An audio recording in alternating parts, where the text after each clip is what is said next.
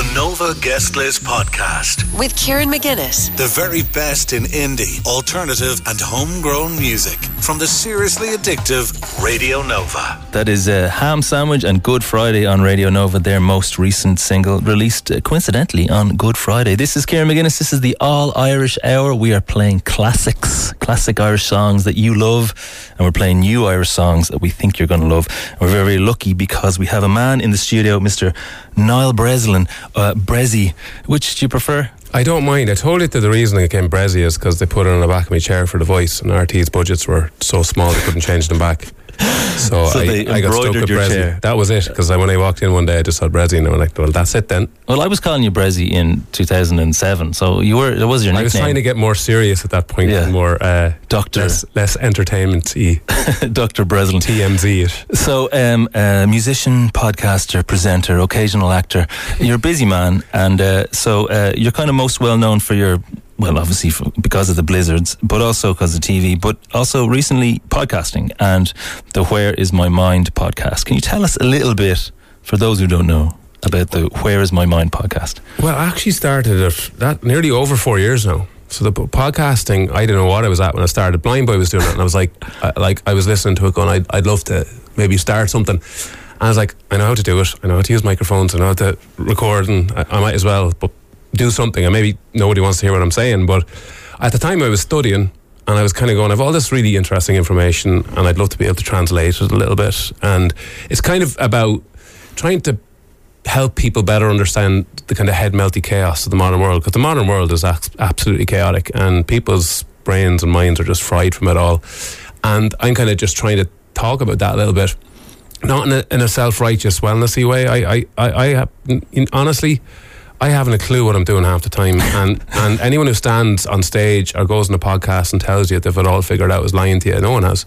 So it was more a discussion and conversation about the little piece of me between our ears and, uh, and my own journey with that. And as I said, podcasting just grew from there, and throughout the pandemic, it got even bigger for me. I nearly fourteen hundred podcasts in the pandemic, Well, you you did fourteen hundred. fourteen hundred and fifty. Oh so I was God. doing a double daily one called Wake Up Wind Down, which Yeah. is like a meditation thing for to help people sleep because we didn't know what was going on. We didn't know where we were at. Everyone was freaking out a little bit, and I was like, "Well, listen, I'm sitting at home in my parents' gaff."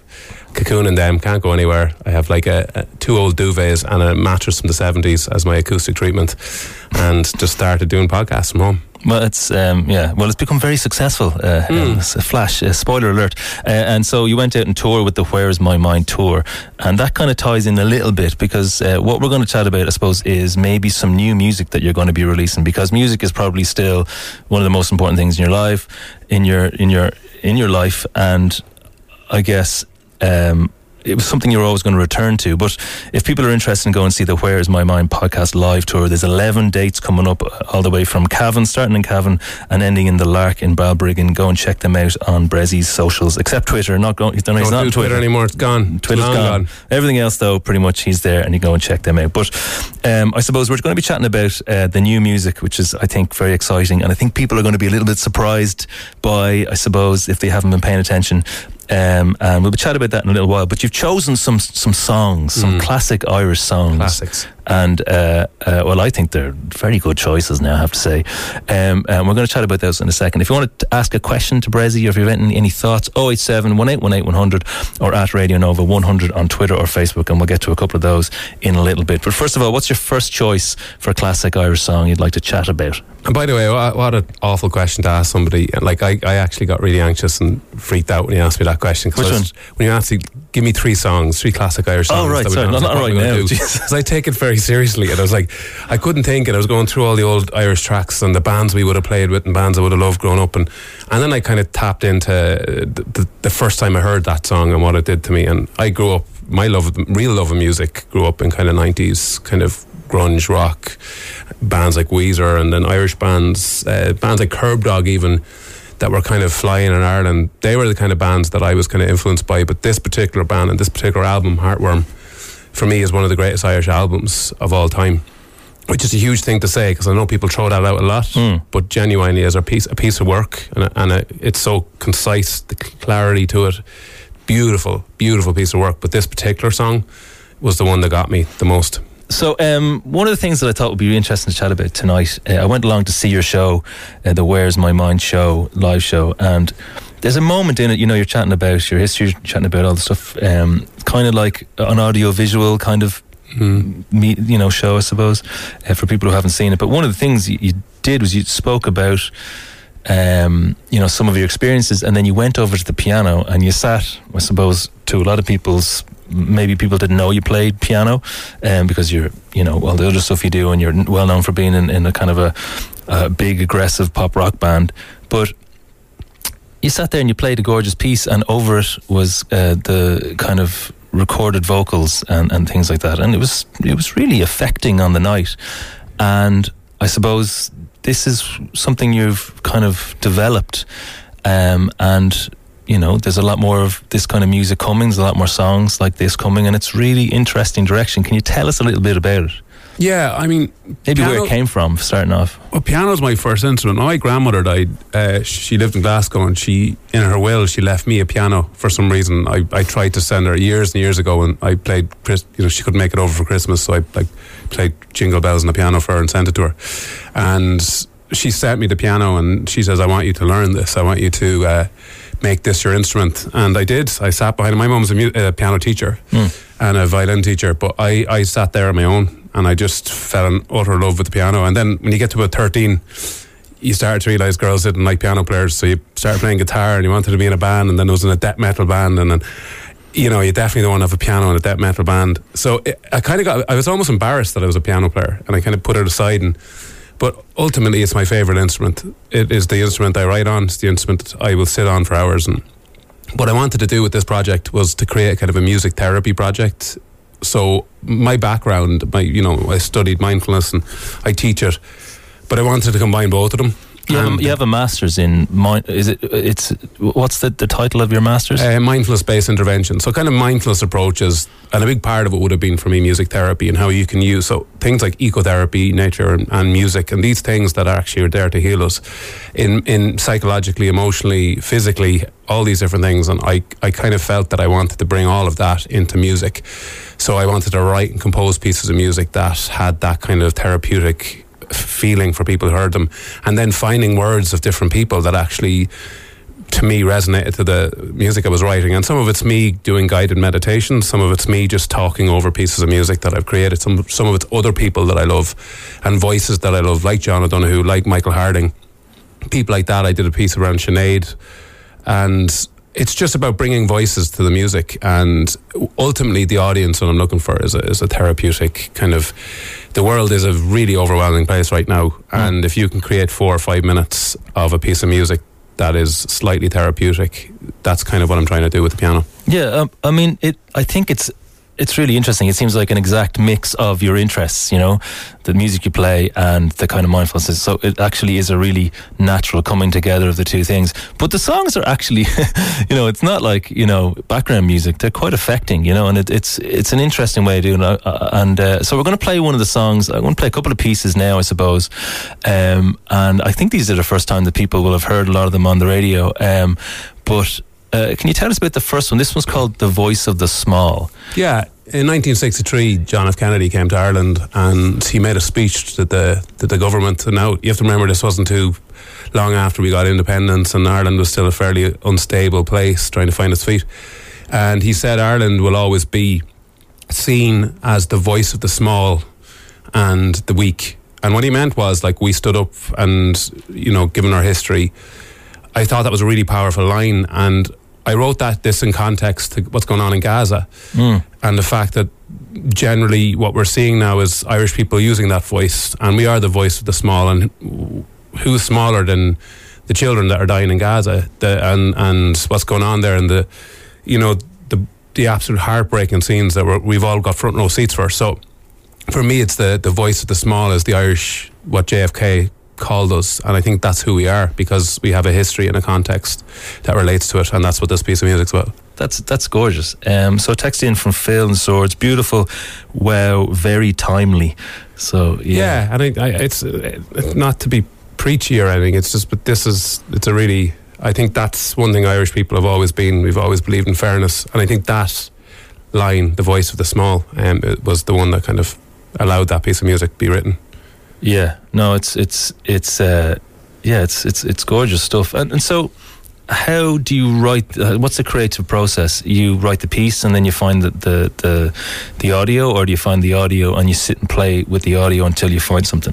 You hear the audio, and then you write something to it. You you you, you don't necessarily go, I'm going to use that audio, but it, something clicks in you and you write a piece of music to, to that. And I heard that speech, I listened to it, it's, it's 25 minutes long. I was obviously just pulling out the bits that yeah. were relevant, but yeah, you do. You listen to stuff, and there's other things. Like there was a, an interview that Sinead O'Connor did that I had never heard, and it was the week she passed away, and I, it was just it was just her talking about her voice and what it does for her and what it makes her feel like.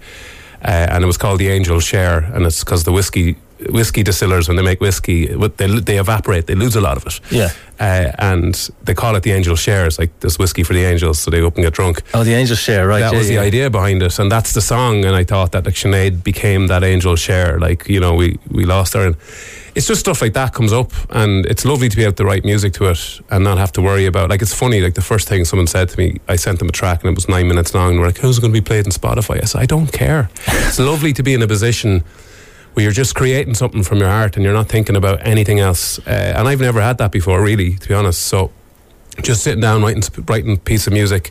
Uh, I wish it was on the piano that my grandmother gave me, but uh, my mum sold that piano. uh, I still had this kind of a, an interesting conversation. I was like, you can't sell something you don't own, but anyway, it didn't fit in the house anymore. So, but yeah, it is. It's a very it's a very therapeutic thing for me to do to, to, to, to write them. So hopefully that comes across for people who hear them. Oh, totally. I mean, once you're, yeah. So, I mean, even our new stuff uh, with Driven Snow, like that's very much. I don't know if anyone's going to buy it, but it it's gorgeous to be able to do it together. So I know what you mean Absolutely. by that. Yeah.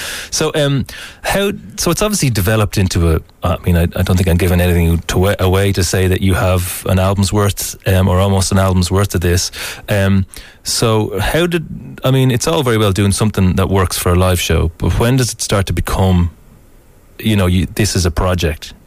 You see, the, the thing putting any kind of obstacles or kind of boundaries around it is just going to make me not want to do it. That's the beauty of it. I like I, I, I kind of just want to create something that is eh, the album is, is is called the place that's never been wounded, and wow. it's it's the idea of that there's a place within everybody that no matter how chaotic things can be for us, there's a place that's always strong and stable, and to me that's the place that got most of us through the pandemic. You know that was you know the word no one talks about anymore, but it was a really difficult overwhelming period for everybody, and we haven't even begun to process it.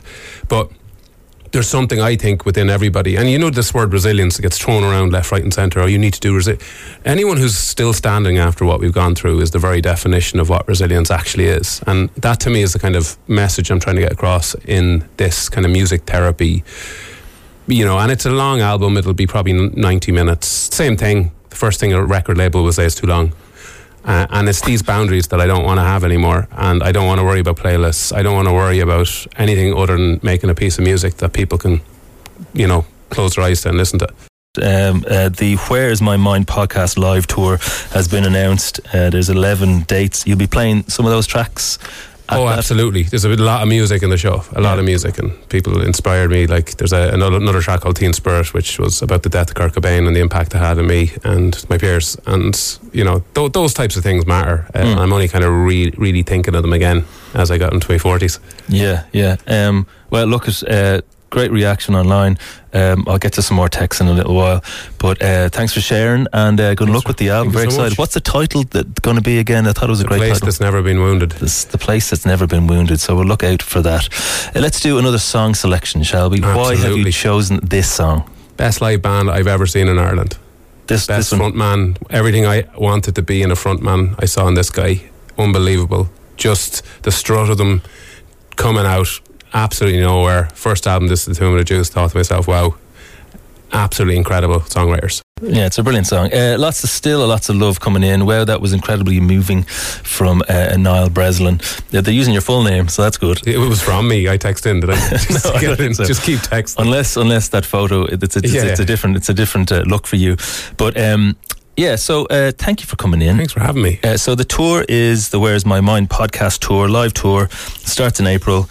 Um, and it goes from, as I say, Cavan all the way through the country. It looks like Tallaght, on the 23rd of April, um, and then Balbriggan on the 27th of April. Lots of other places. Go and check that out on all Bressie's various social media channels. Um, and uh, would you like to introduce? Uh, first of all, thank you very much for coming in. It was my thanks for no, thanks for playing my music. No problem. Uh, it was a pleasure, a pleasure to do that. And um, would you like to introduce, do DJ on the last song? I would. I don't know how good I'll be at it, but it's, it is the Beach Boys babies. I would call these guys. What an absolute perfect pop song. First time I heard it, I was like hooked on it straight away. And I came back around recently and I heard it and went, if I'm on with Kieran, I'm playing this. It's Play the Hits by Hal. Nice. Uh, this is Radio Nova. The Nova Guest List Podcast with Kieran McGuinness. The very best in indie, alternative, and homegrown music from the seriously addictive Radio Nova.